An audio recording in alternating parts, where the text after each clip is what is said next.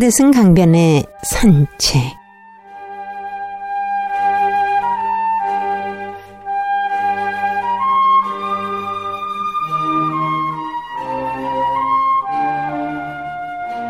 마음은 용감하게 생각은 신중히 행동은 깨끗하고 조심스럽게 하고 스스로 차지하여 법에 따라서 살며 부지런히 정진하는 사람은 영원히 깨어있는 사람이다.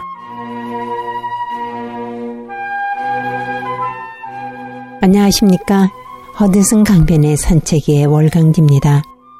오늘은 벚구경의 한 귀절로 허드슨 강변의 산책길 열었습니다.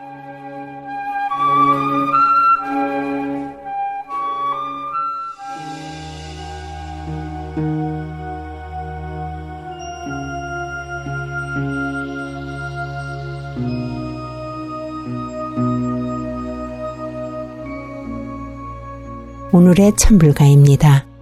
눈 내린 들판 홍순지 퍼부입니다.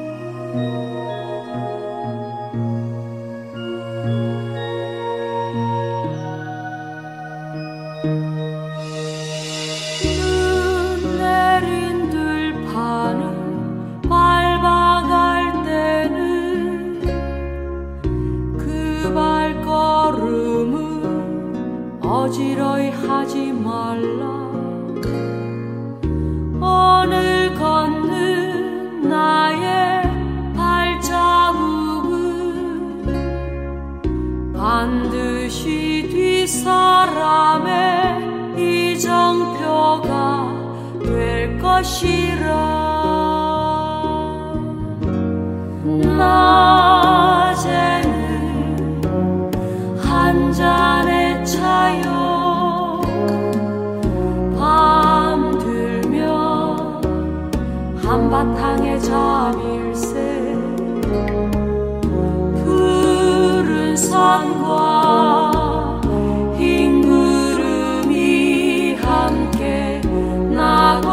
사람이 없음을 이야기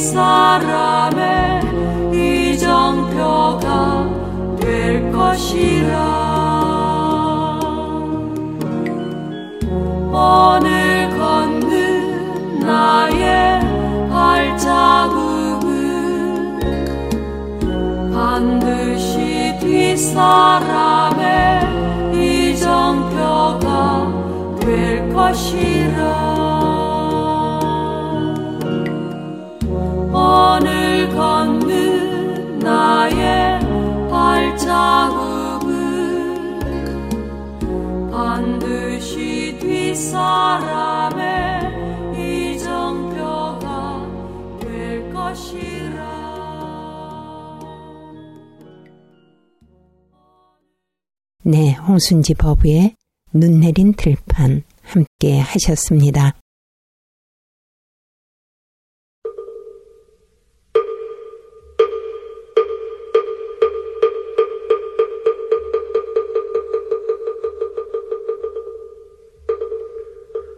나무 서 방개교주 우량수여 대볼나무합니다 볼나 무합니다. 볼나무합니다. 붓다의 가르침. 무합니다. 볼나무합니다. 볼나무합니다. 볼나무합니다. 붓다의 가르침. 오늘은 법장 비구의 48대원 중에서 17대원까지 말씀드리겠습니다. 볼나무합니다 볼나무합니다 볼나무합니다 법장 비구는 부처님과 대중 앞에서 말했다. 세존이시여, 제가 세운 48가지 서원에 대해 말씀 올리겠습니다. 저의 48대원이 성취되지 않는다면 저는 결코 부처가 되지 않을 것입니다.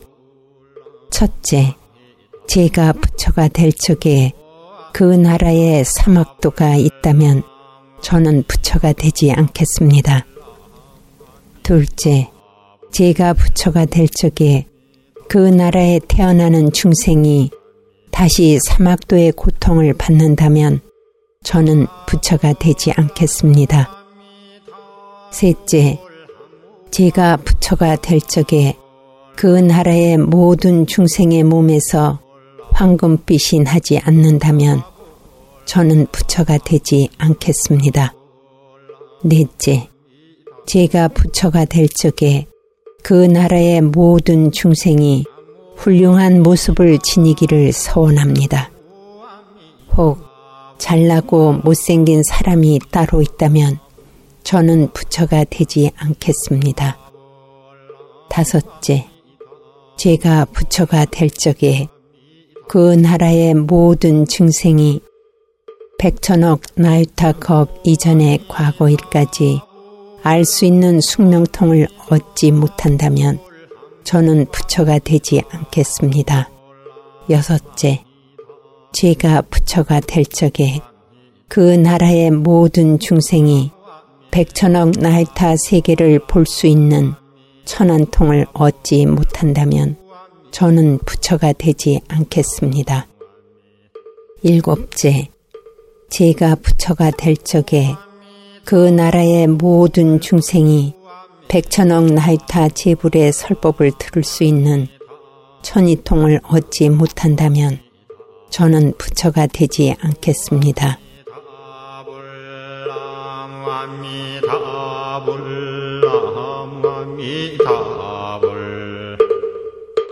여덟째, 제가 부처가 될 적에 그 나라의 모든 중생이 백천억 나이타 세계에 있는 중생의 마음을 알 수 있는 타심통을 얻지 못한다면 저는 부처가 되지 않겠습니다. 아홉째, 제가 부처가 될 적에 그 나라의 모든 중생이 백천억 나이타 세계를 순식간에 통과할 수 있는 신족통을 얻지 못한다면 저는 부처가 되지 않겠습니다. 열째, 제가 부처가 될 적에 그 나라의 모든 중생이 망상을 일으키거나 아상만을 내세워 번뇌가 완전히 사라진 누진통을 얻지 못한다면 저는 부처가 되지 않겠습니다. 열한 번째, 제가 부처가 될 적에 그 나라의 모든 중생이 삼매를 얻어 열반의 경지에 들지 못한다면 저는 부처가 되지 않겠습니다. 열두 번째, 제가 부처가 될 적에 저의 광명이 한계가 있어서 백천억 나이타 불국토까지 비추지 못한다면 저는 부처가 되지 않겠습니다. 열세 번째, 제가 부처가 될 적에 저의 수명이 한정이 있어 백천억 나이타 겁을 살지 못한다면 저는 부처가 되지 않겠습니다.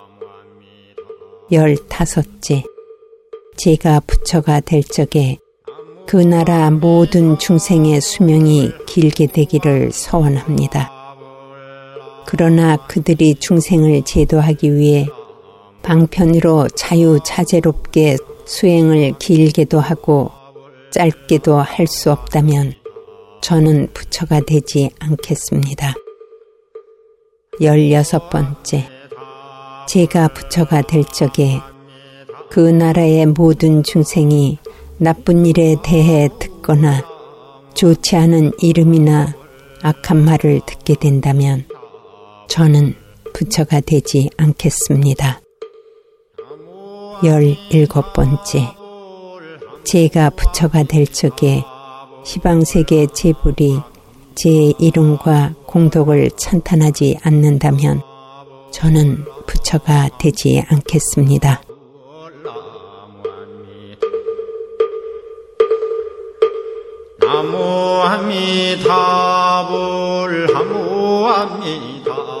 네, 부타의 가르침은 무량 수경 중에서 법장 비구의 48대원에 대한 말씀 드리고 있습니다. 오늘은 17번째 서원까지 말씀드렸습니다. 다음 시간에 이어집니다. 나무아미타불 나무아미타불 나무아미타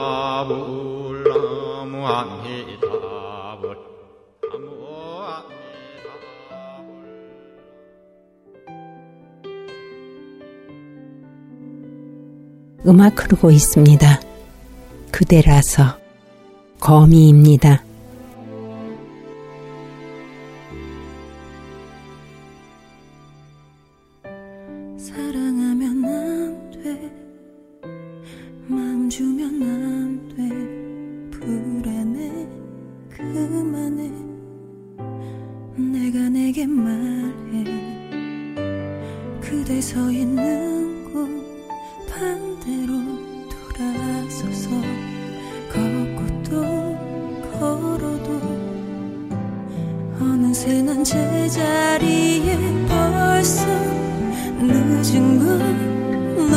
잘 알아.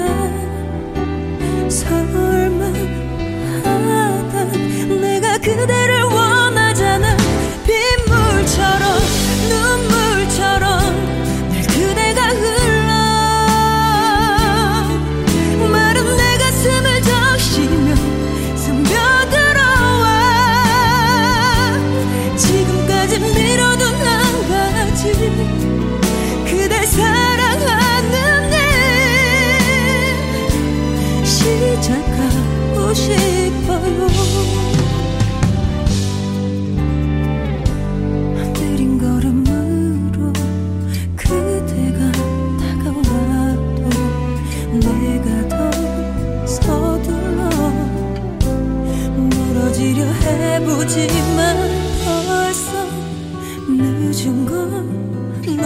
着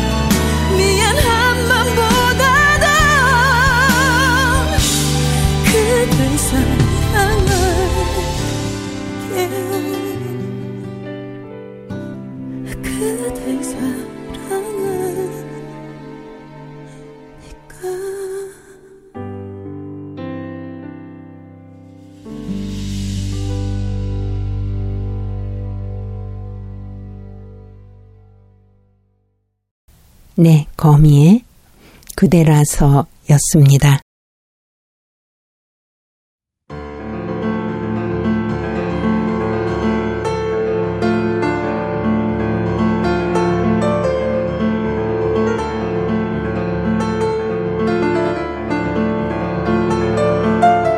책장을 넘기며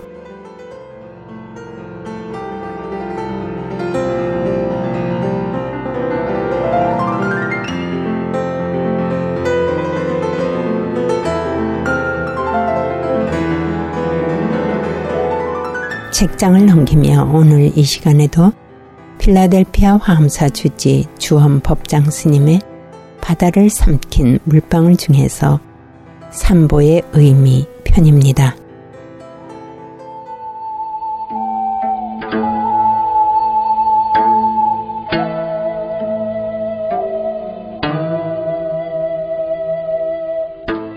불교에서 삼보란 주지삼보, 별상삼보, 동체 삼보로 분리해서 이야기할 수도 있지만 우리가 흔히 이해하고 있는 삼보란 현실에 나타난 형상으로서 불법성을 의미한다. 즉 불은 석가모니 부처님으로부터 보살님까지를 포함하고 법은 삼장을 말하며 삼장이란 경율론을 뜻한다. 승은 일생 동안 수행하기로 맹세한 승려를 뜻하는데 3인이 10개를 거쳐 비군이 8경계와 348개를 받은 비군이 승, 행자 생활을 거쳐 10개를 받은 삼위승을 뜻한다. 이 불법성 셋은 세상에 있어서 가장 존귀한 것이기에 법에 보자를 붙여 삼보라고 하는 것이다. 불교에는 자각각탈을 하신 부처님, 즉 불보를 비롯하여 부처님께서 말씀하신 진리의 말씀인 법보, 그리고 그 진리의 말씀을 따라 수행하는 제자들이 승보에 속한다. 우리가 불자라고 한다면 특히 삼보를 소중히 여기고 따라야 참 불자라고 할 수 있다. 불자임을 자청하면서 불교의 기본인 삼보를 바로 알지도 못하고 존중하지 않는다면 그 누가 보배로 여기며 따르겠는가? 오늘날 우리가 바른 불법을 알게 되고 따르게 된 것도 다 삼보님의 은혜라고 할 수 있기에 그 은혜는 헤아릴 수 없이 크다 하겠다.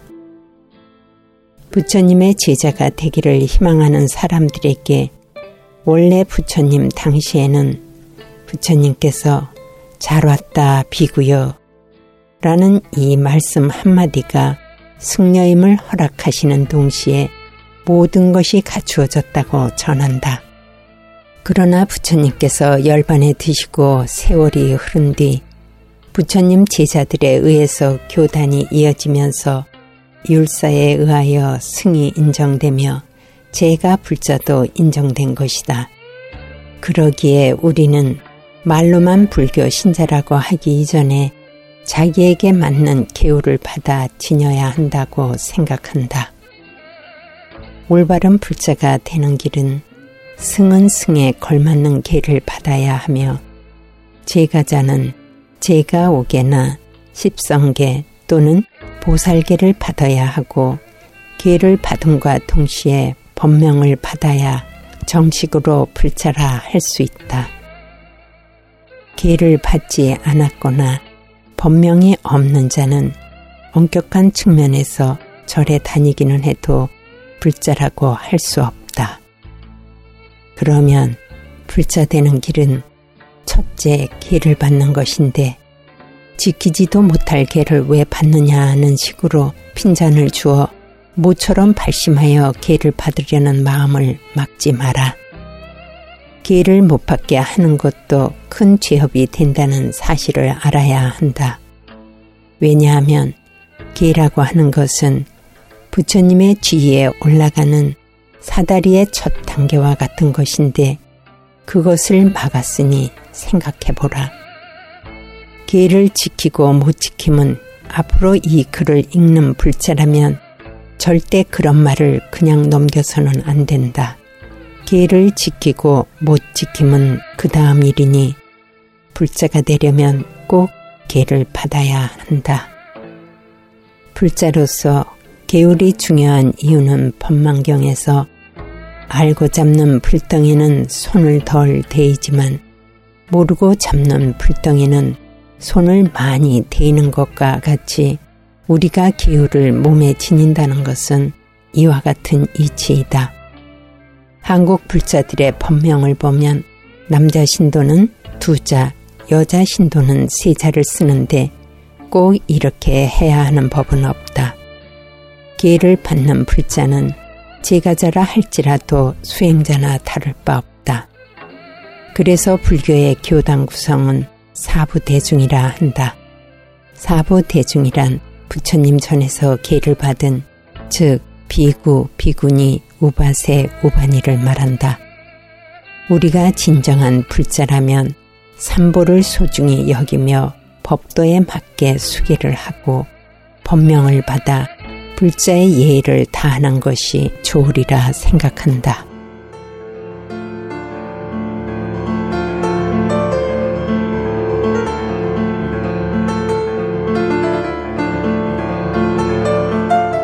네, 책장을 넘기며 오늘 이 시간에도 필라델피아 화엄사주지 주원 법장 스님의 바다를 삼킨 물방울 중에서 삼보의 의미 편이었습니다.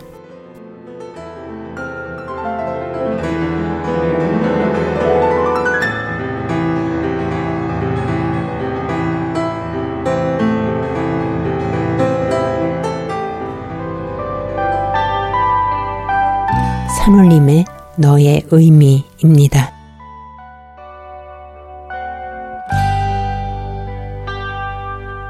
너의 그 한마디 말도 그 웃음도 나에겐 커다란 의미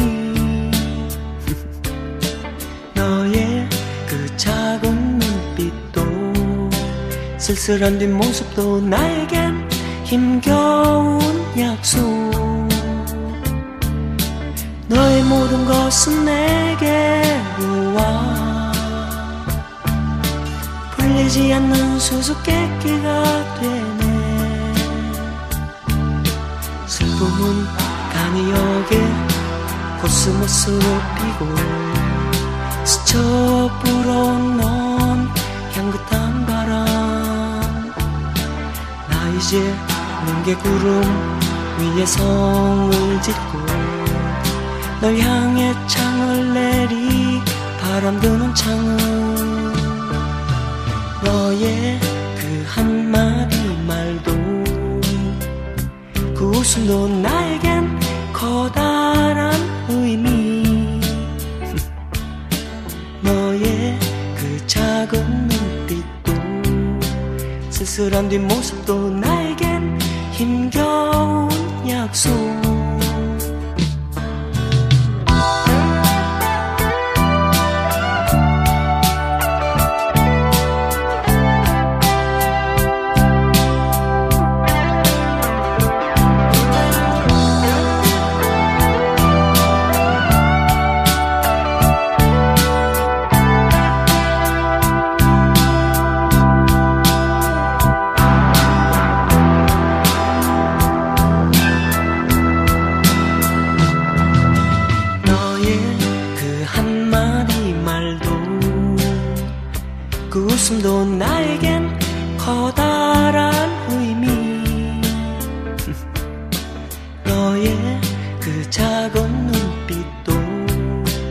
쓸쓸한 뒷모습도 나에겐 힘겨운 약속.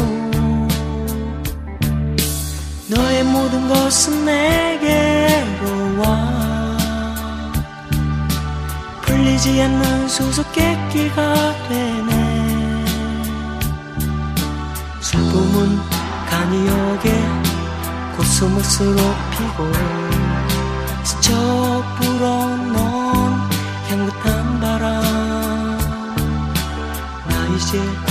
뭉게 구름 위에 성을 짓고 널 향해 창을 내리 바람 드는 창은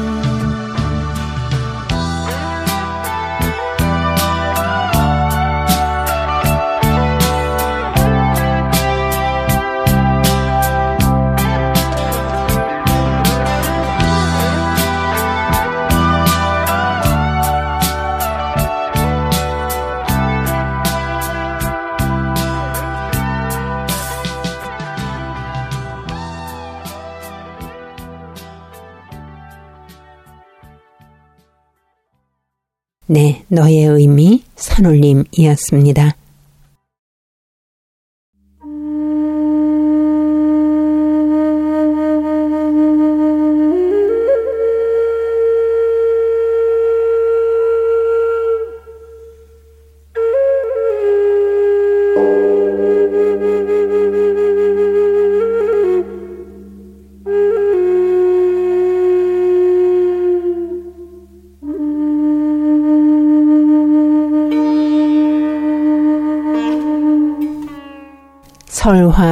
이야기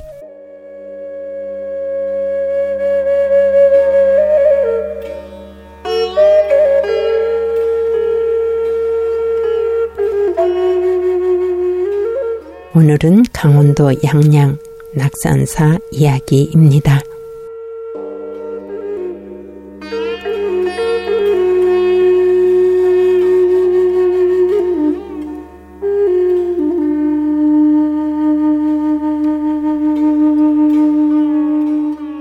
중국 당나라 명주의 개국사 낙성법회에는 중국은 물론이고 슬라의 고승대덕 수만 명이 참석합니다. 이날 법회가 끝날 무렵 맨 말석에 있던 어떤 한 스님이 범일 스님 곁으로 다가옵니다. 대사님께서는 혹시 해동에서 오시지 않으셨는지요? 예, 신라 땅에서 왔습니다. 그런 부탁 말씀을 드려도 될는지요? 무슨 말씀이신지요? 소승은 신라와 접경지대인 평양 덕기방에서 살고 있습니다. 부탁이란 스님께서 귀국하시면 저를 꼭 좀 찾아주십사 하는 말씀입니다. 그렇게 하시지요. 감사합니다. 그곳에 오시면 좋은 불연이 있어 말세 중생의 복전이 되실 것입니다. 그렇다면 꼭 들리겠습니다.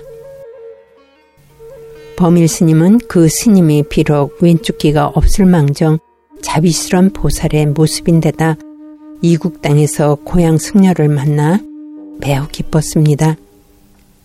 범일 스님은 꼭 찾아뵈야지 하며 재회를 다짐했습니다. 범일 스님은 여러 조사와 수송을 찾아 공부하다가 중국 제한선사에서 법을 얻고 신라로 돌아옵니다. 그러나 귀국 후에 굴산사를 창건하고 중생교화에 여념이 없었던 범일 스님이 당나라에서 만난 왼쪽 귀가 없는 스님과의 약속을 까맣게 잊었습니다. 그렇게 10여 년이 지난 다음 2월 보름날 밤 범일 스님은 이상한 꿈을 꿉니다. 중국에서 만난 왼쪽 귀가 없는 스님이 창문 앞에 와서 말하는 것이었습니다. 스님, 저를 잊으셨습니까? 아, 중국에서 만난 스님이시군요. 찾아뵙지 못해 정말 죄송합니다. 저를 창건하시고 중생을 제도하시느라 지난날 중국 개국사에서 타지만 소승과의 약속을 잊으신 것 같아 이렇게 다시 찾아왔습니다. 덕기방에서 꼭 배울 수 있는 인연을 지어 주십시오. 스님, 죄송합니다. 불사에 쫓기다 보니 그리 되었습니다. 불사도 중요하시겠지만 승려와 승려의 약속이 어떤 인과인지 스님께서 더 잘 알고 계시리라 믿습니다. 죄송할 뿐입니다. 빠른 시일 내에 찾아뵙도록 하지요. 그럼 조속한 시일 내에 뵙길 바라면서 소승이만 물러갑니다. 범일 스님은 꿈을 깨고도 마치 현실인 양 어리둥절했습니다. 그리고는 약속을 지키지 못한 자신의 허물을 참회하면서 그날로 시자와 함께 평양 덕기방으로 향합니다.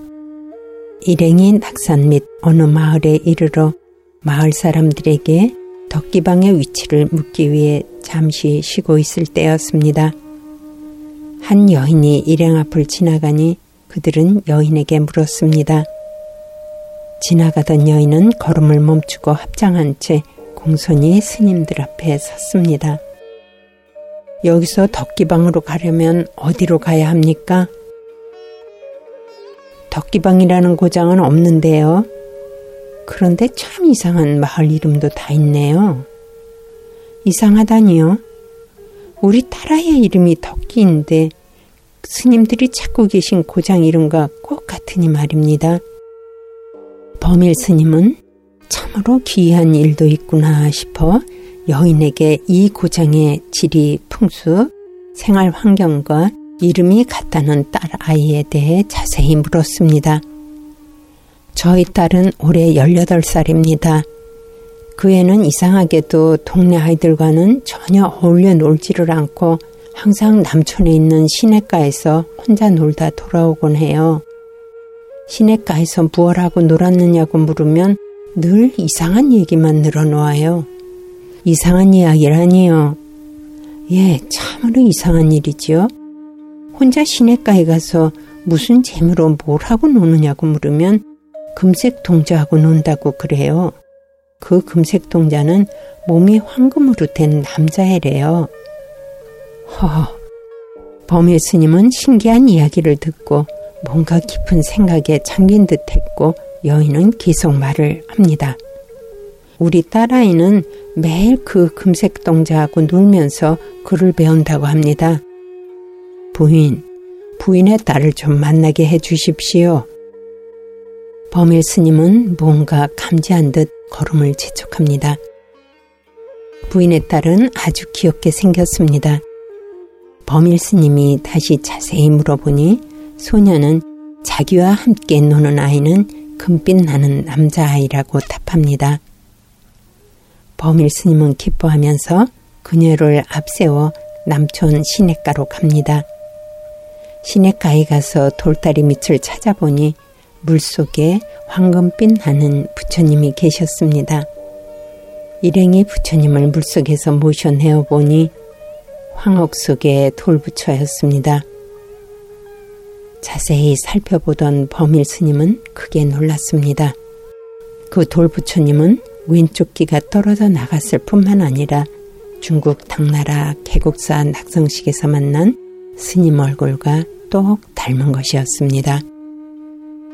일행은 부처님께 수없이 절을 하고 어디로 모셔야 할지 몰라 걱정을 하고 있는데 물속에서 말소리가 들립니다. 나는 정치보살이다. 낙산사로 가면 내가 안치될 수 있는 자리가 마련되어 있느니라. 오늘에야 인연을 만나 거처할 장소로 가는구나. 이 소리의 일행은 또 한 번 놀라면서 정치보살의 원력에 감격하고 찬미했습니다. 범일 스님이 돌부처님을 모시고 낙산사에 이르니 관세음 보살 옆에 자리가 비어 있었습니다. 그 빈 대자에 안치시키니 미리 만들어 놓은 듯 한치 어긋남 없이 정확하게 맞았습니다. 보살상이 안치되자 법당 안에는 오색 서기가 서리면서 성스러운 향기가 가득해졌습니다. 의상 대사가 관음글에서 들은 관음보살의 말씀대로 정치보살이 오신 것입니다. 범일 스님은 신라 문성왕 때 활약하신 스님으로 일명 품목이라고 합니다.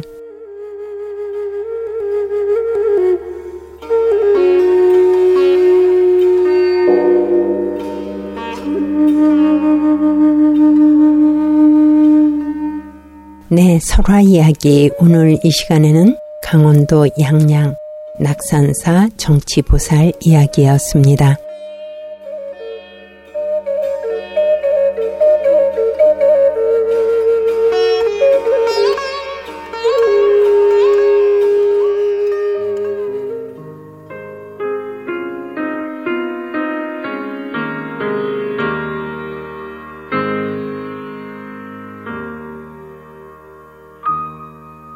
우리가 눈발이라면 안도현.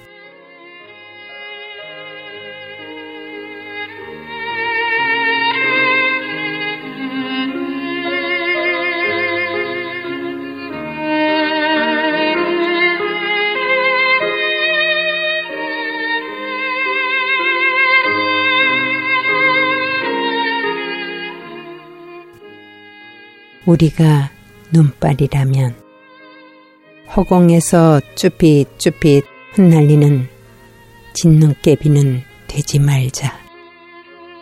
세상이 바람 불고 춥고 어둡다 해도 사람이 사는 마을 가장 낮은 곳으로 따뜻한 한방눈이 되어 내리자.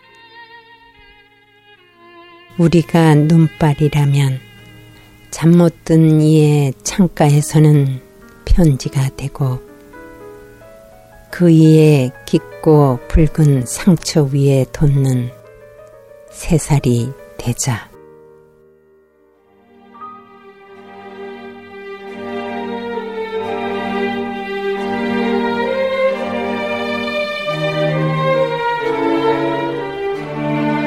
네, 안도현 시인의 우리가 눈발이라면을 음미해 보면서 이상으로 부처님 말씀과 함께 또 여러분과 함께한 허드슨 강변의 산책을 모두 해양하겠습니다.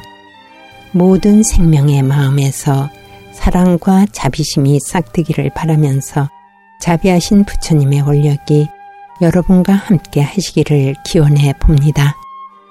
지금까지 월강지였습니다. 함께 동행해 주신 애청자 여러분 감사합니다. 성불하십시오.